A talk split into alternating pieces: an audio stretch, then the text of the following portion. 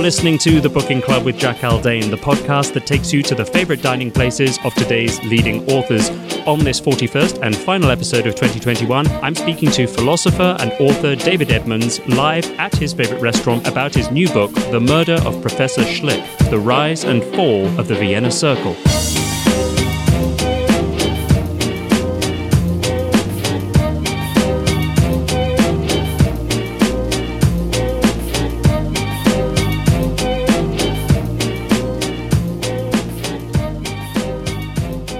Okay, good afternoon, everyone.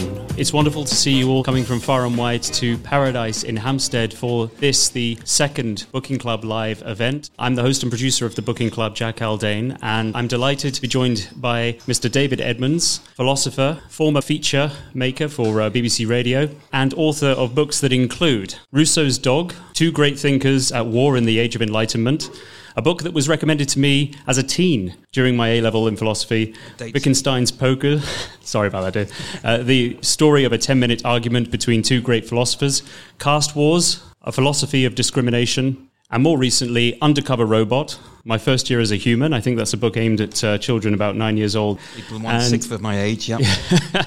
And the book we're going to be talking about this afternoon, The Murder of Professor Schlick, The Rise and Fall of the Vienna Circle. David, absolute pleasure to have you here. This is your favorite restaurant, and I believe on the menu they even have a dish named after you. So, could you tell us a little bit about the backstory to this? How on earth did you manage to persuade them to put your name to an item on their delectable menu? It's the Edmonds Biryani. I can recommend it very strongly. I guess I've been coming here since about 1995. So, what's that? Over 25 years. And in the first 15 years until the kids arrived and we moved a bit further out of town. I was coming here probably once a week or twice a week. Uh, so, you know, if I could take back all the money I've spent in the paradise, I could probably buy a small island in the Caribbean. Although it would probably sink with global warming, so I, am better off spending it. You invested in the right sort of paradise. I did. I did. The exactly. more sustainable, long-lasting. Exactly. Parad- paradise, paradise here in in North London. As you can see, it's it's a lovely little restaurant. It's got a beautiful location on the corner of the Heath. That's right. Fantastic food. It's really very reasonably priced. Um, I'm not the only one with a dish named after me. So there's the Edmonds Biryani. My friend Craigo, Matthew Craigo, who is an academic, has the Craigo Murgh named after him. I'm a vegetarian, so I've never tried the Craigo Murgh, but it, we have a sort of competition about which sells more, the Edmonds Biryani or the Craigo Murgh. And so at every opportunity, I try and denigrate the Craigo Murgh. But I gather it's very good. But but but please don't purchase, don't buy the Craigo Murgh. Really, Along with the Edmonds biryani, there is uh, also the Arctic Murgh that you'll see there. That was named after the Arctic monkeys, who were also big fans of Paradise. I believe this is also the favourite Indian restaurant of uh, one Harry Styles. So just a pantheon of the great and good. Let's start with the basics then. This is a work of philosophy history, and it's also an introduction to a school of thought in philosophy developed over the 1920s and into the mid to late 30s, logical positivism, which we'll get into shortly. We know that history has many, many examples of ideas whose founders or those that coined them got into politically hot water as a result. But I think what's quite unique about this particular story is the way in which a philosophy with seemingly quite benign premises managed to pose such a visceral threat to what would eventually become Nazi Germany and the connections and causes and effects of that contain a lot of mystery and accident and, uh, and drama. So if you could just start off by introducing us to the philosophical concepts that are inevitably going to come up in this, take us to ground zero of logical positivism. Well, the logical positivists, or the logical empiricists as they're sometimes called, were a group of thinkers in the 1920s, 1930s in Vienna. They were almost all trained in science and mathematics. They all had technical backgrounds, and they were fascinated by the new science of Einstein and Heisenberg, some of which seemed to make no intuitive sense at all. And they were interested in how to make sense of this new science and what philosophy could do to contribute to the science. And to cut to the quick, they come up with this very radical and, as we now think, deeply flawed philosophy, the philosophy of logical empiricism, which claimed that for a sentence, a proposition to have meaning, it had to fulfill one of two criteria. Either it had to be testable, so for example, a claim like the Edmonds biryani contains aubergine, you know, something you could go and look at and probe and test and put under a magnifying glass, or it had to be true by the definition of the terms. So, an example of that would be something like a triangle has three sides or all bachelors are unmarried men. It's true by the definition of the terms. You cannot be a bachelor if you're married. What we sometimes call tautologies, which editors look out for, where you basically say the same thing twice without realizing it. Yes, in a way, you're saying nothing because the two terms are synonymous. So their claim was that if a proposition didn't fulfill one of those two criteria, if it was neither testable nor true by definition, then it was literally meaningless.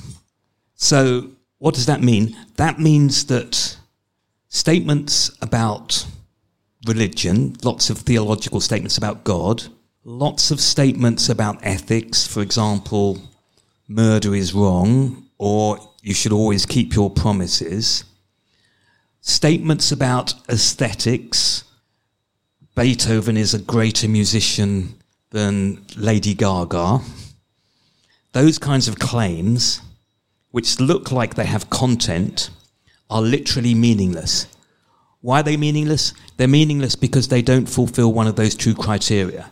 And so it dismisses as gibberish vast swathes of things which we traditionally think have got meaning.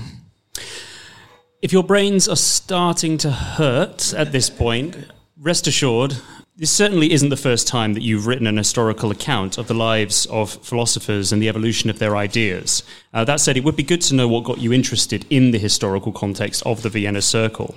Enough that you felt that there was a story to be written about it, which hadn't been told before, and was a story you felt ought to be told. Well, I was initially drawn to it for, for two reasons. The first was that I'd written this book, which you kindly mentioned, called Wittgenstein's Poker. And Wittgenstein's Poker was about a 10 minute row between two of the great philosophers of the 20th century, Karl Popper and Ludwig Wittgenstein. And one, if you believe the accounts, threatened another, according to some accounts, not very believable, with a red hot poker in 1946 in Cambridge on October the 25th.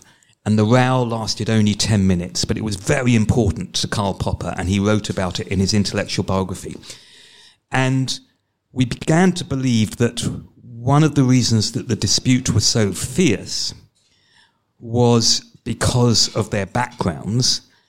They were both raised, born and raised in Vienna, but they came from very different backgrounds.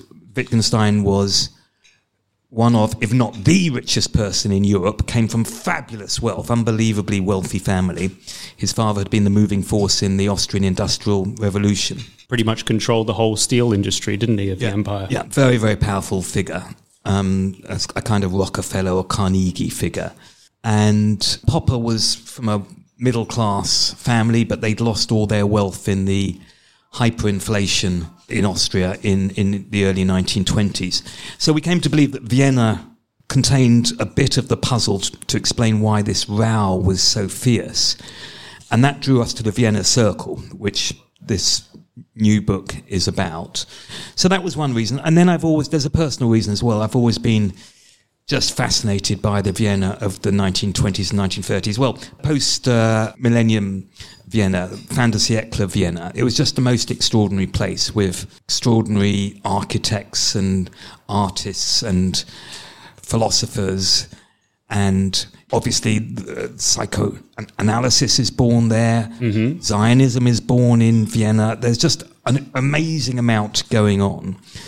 And I have a personal link in that my mother is half Viennese. My grandmother was born in Vienna and went to the University of Vienna roughly at the same time as members of the Vienna Circle. So I grew up with a few kind of old Viennese relatives. Interesting. I don't think you mentioned that in the book, do you? I don't think I mentioned the, the fact that we were, we were surrounded by old relatives with um, funny German accents. But I feel very at home, weirdly, in, in Vienna of that time. I happen to have an uncle who lives in Vienna, and, and it is a wonderful city. I recommend that anyone goes there just for the Sacher Torte. Terrible curry, terrible curry. But, uh, but uh, I mean, I think it is a different place now. Um, it was much more multicultural than it is now, and intellectually more vibrant.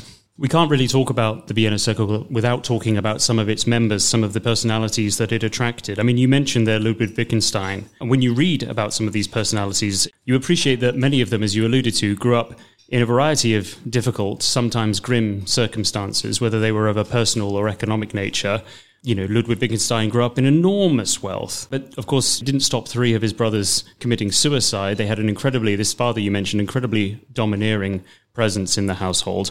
And I do wonder to what extent logical positivism might have provided some of its proponents on at least a subconscious level, and many of them did actually seek out psychoanalysis when psychoanalysis was all the rage, a way of controlling painful reality through language, bearing in mind that many of them were still reeling from the after effects of the First World War. That's interesting. I hadn't drawn a connection between that aspect. I mean, they had different sorts of backgrounds. As you mentioned, Wittgenstein had a very wealthy background, but extremely troubled, and he was constantly himself on the verge of suicide.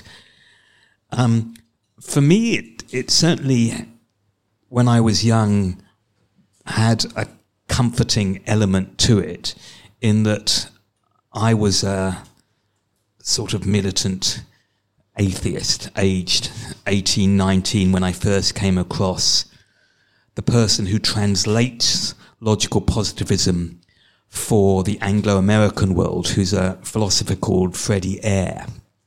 And he visits Vienna in the 1930s and he brings back the ideas of logical positivism to Britain, and he writes this extraordinary book when he's only 26, I believe. And it's a very polemical book.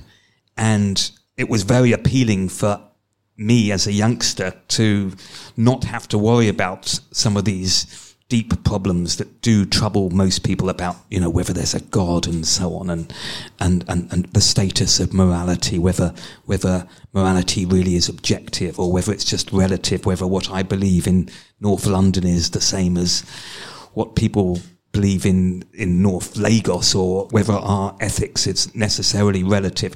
Those sorts of questions, and it provides a very simple, clear answer. Whether it had that kind of motivation for the Vienna Circle, I don't know. I mean, the principal motivation was to counter metaphysicians. And one reason they wanted to counter metaphysicians, and maybe we'll get onto this, is that the, the far right had metaphysics at their core. So central to the fascists, and fascists in Austria came in two varieties. There was the homegrown variety, who were the Austro fascists, who were opposed to the German variety, the Nazis. And we, you know, we know who won out eventually. But central to both those movements is metaphysics and some of the metaphysical ideas at the core of fascism are things like the people, the folk, are something over and above the individuals. And this was one of the things that the logical positivists opposed the idea that there was a, a folk, a people. Um, because that couldn't be verified. Exactly that. Exactly what. How do, what do you mean? What is it? How do you go about proving that there's a folk over and above the set of individuals that make it? There's also a kind of romantic attachment to the, to the earth as well, which the logical positivists were opposed to um, their principal enemy. I mean, if you ask modern philosophers who is the greatest philosopher of the 20th century, almost unanimously they will say Wittgenstein. Maybe not unanimously, but Wittgenstein comes out top. Okay, he's the top dog. He's the greatest philosopher of the 20th century. Another great thinker who much more divides people is Heidegger. And Heidegger and Wittgenstein were around at roughly the same time. And the Vienna Circle loathed Heidegger. And Heidegger was a metaphysician. And he's really their principal enemy that they're trying to attack. You should be thankful that we're not talking about the philosophy of Heidegger today. He is absolutely impossible to read. I mean, Wittgenstein is very difficult to read if you read him on your own, but if you read him with secondary texts, um, you can, I think, understand what he's trying to say. I'm going to read an extract of the book now to tee up this next and perhaps most important question in terms of how the philosophy became so political. You write in uh, one of the first chapters of the book, quote, the theory of relativity, in theory, was politically neutral. It was, after all, a depiction of how the physical world operated, and there was nothing inherently socialist or liberal or conservative about that. In practice, however, the new physics aroused intense hostility, which rapidly became politicized. Einstein himself had astutely foreseen the danger.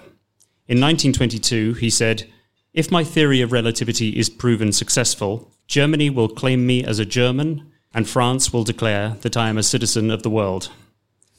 Should my theory prove untrue, France will say that I am a German, and Germany will declare that I am a Jew. Which is interesting because, of course, Einstein was verified. That was the whole point about Einsteinian physics, that it threw up predictions, which is why it was embraced by the logical positivists. And many of them knew Einstein, were very familiar with Einstein. One of the logical positivists, Philip Frank, was his first biographer. Schlick was the founder of the, of the Vienna Circle, was somebody who translated Einstein for the rest of the world and tried to make sense of it philosophically. So several of them knew Einstein. Einstein was shown to be right. There, um, he made predictions before they were tested, and his predictions turned out to be correct. And yet, nonetheless, he was denounced as a, a Jew by the Nazis, and Einsteinian physics was denounced as Jewish physics. Sociologically, there are two things to be said about the Vienna Circle.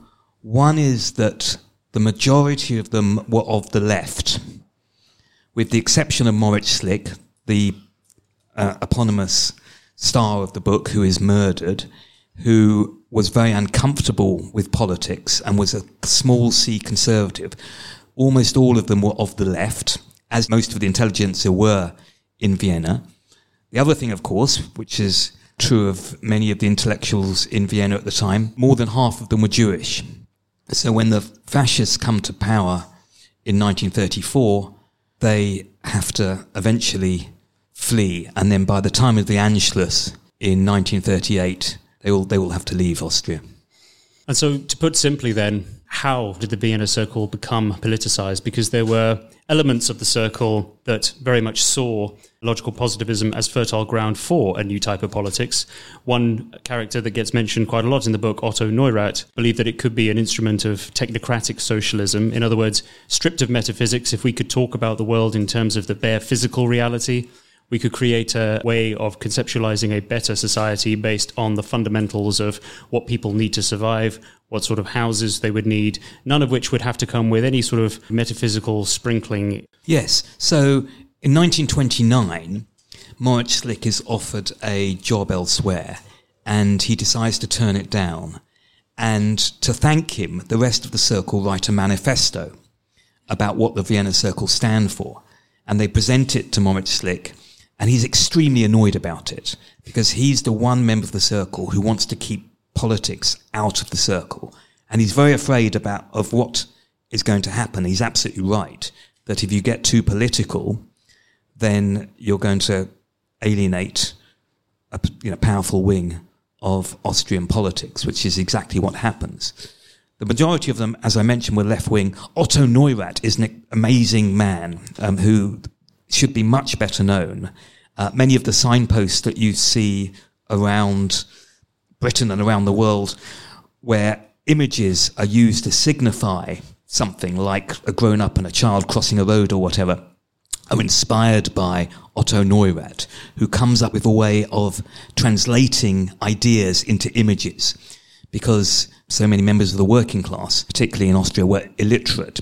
And he wanted to politicize them. He couldn't do it with words, so he did it with images. So he creates a museum and he presents information which is necessarily political to the Viennese working classes. And it's information about how many people are unemployed, rates of infant mortality, and so on. Not necessarily information that everybody wants out there. So it's necessarily political information. And he's a, he's a weird combination of Marxist. So he believes that society is evolving, which is a kind of odd thing for a logical positivist to, to claim because it's very difficult to test that kind of claim. But he's also a utilitarian. So he thinks that even though you can't put a value on things, you can't say this is better than that.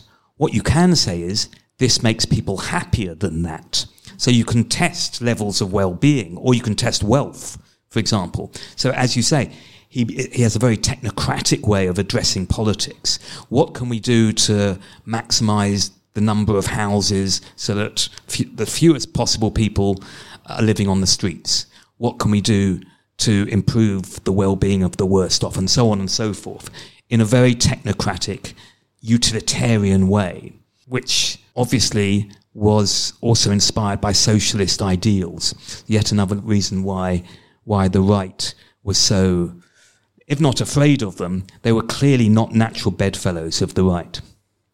Let's go back to Professor Schlick because, as the convener of the circle who did not want logical positivism to become politicized, the sad irony, of course, is that it was him who was punished in the end.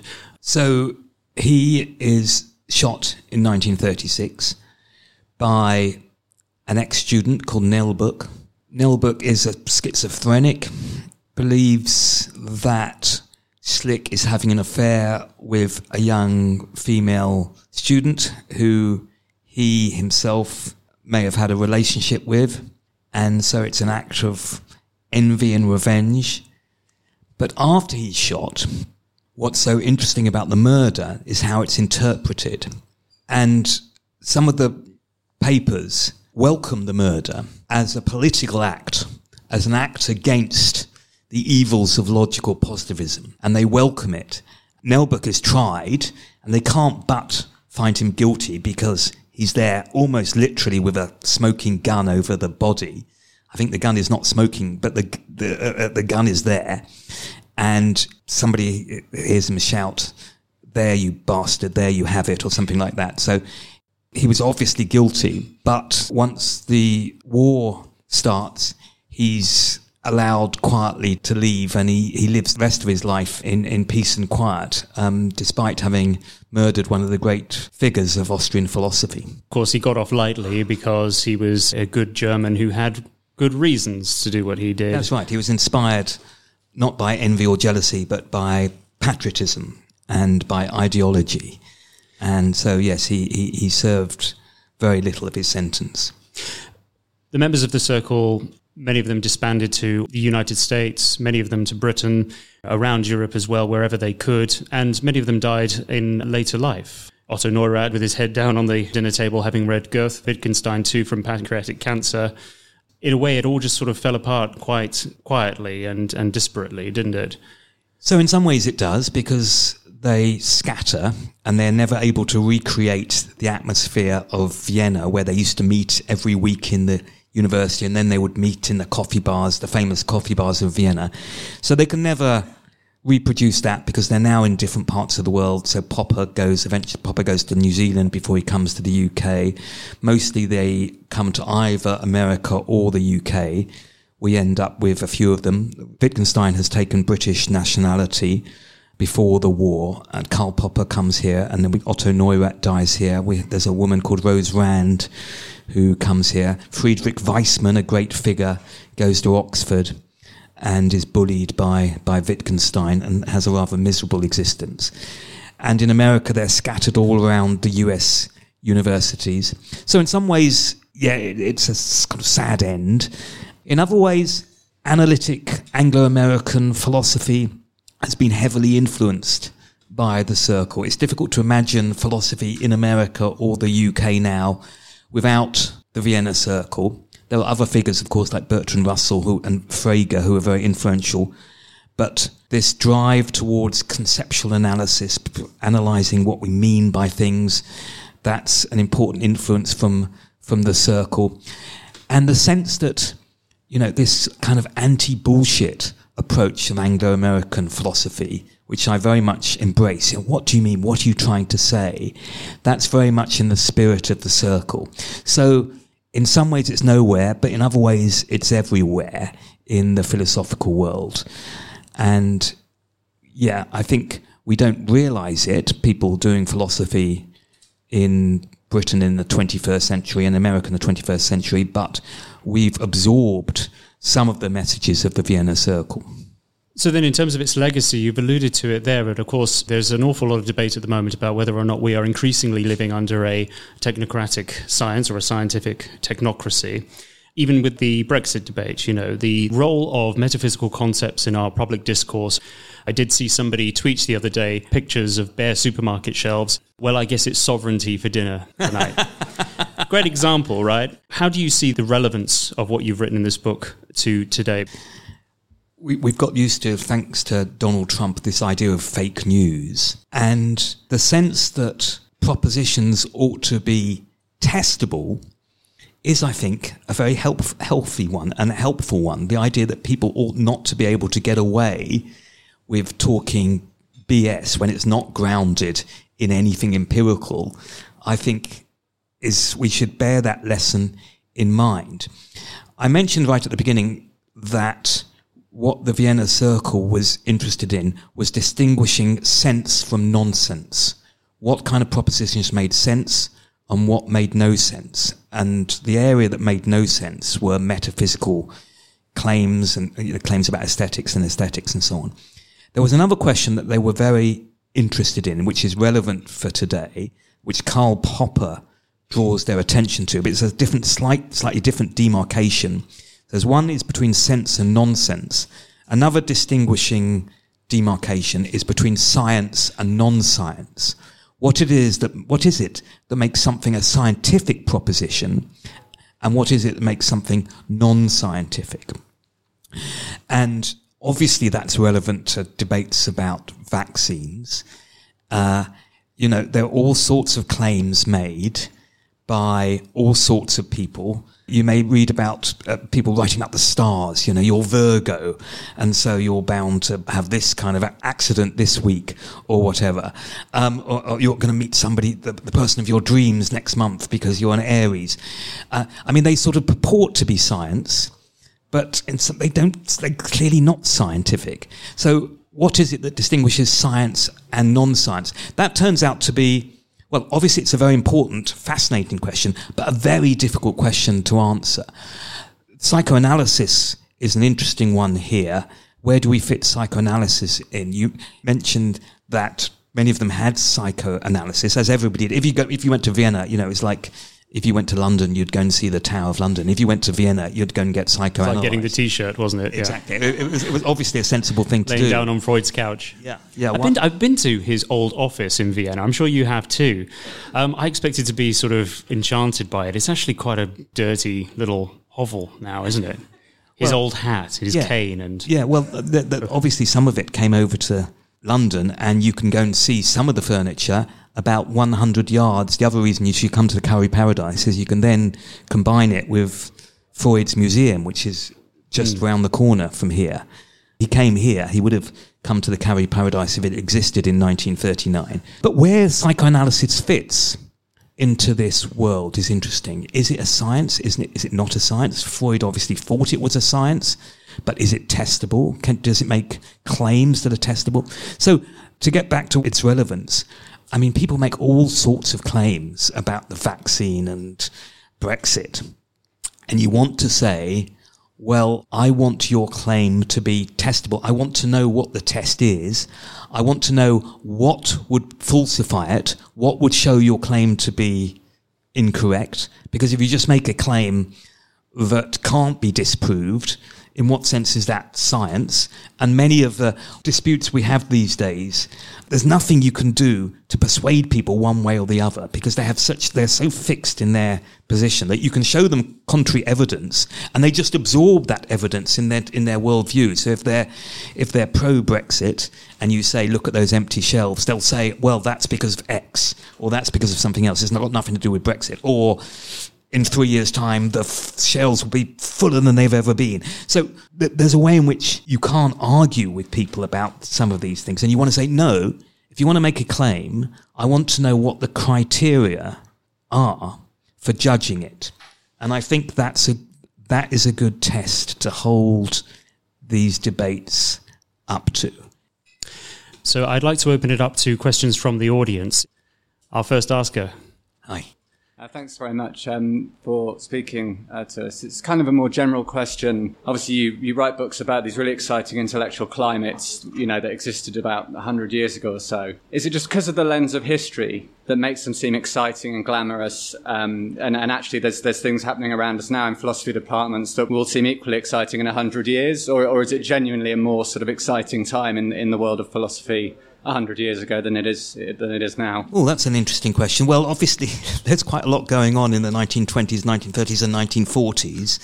Uh, so, and also, I'm not sure we have had anybody in the second half of the 20th century who quite matches the likes of Bertrand Russell and Carl Wittgenstein. There have been some great philosophers, of course, but these were true giants.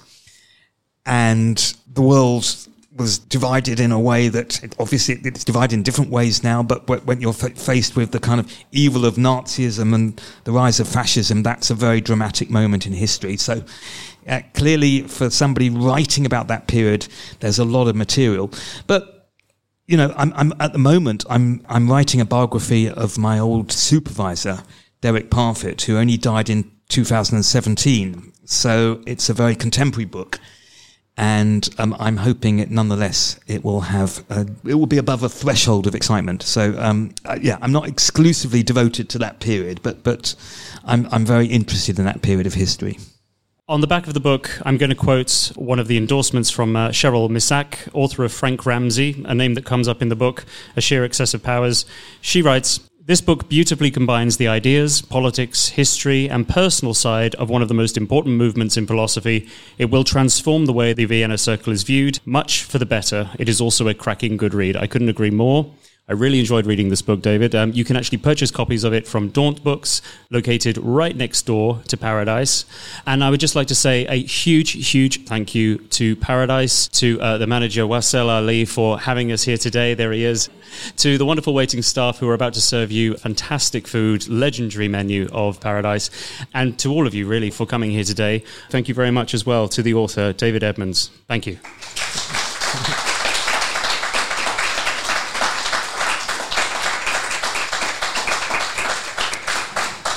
Enjoy. Enjoy. The Edmonds biryani is enough for three people, so don't be be careful.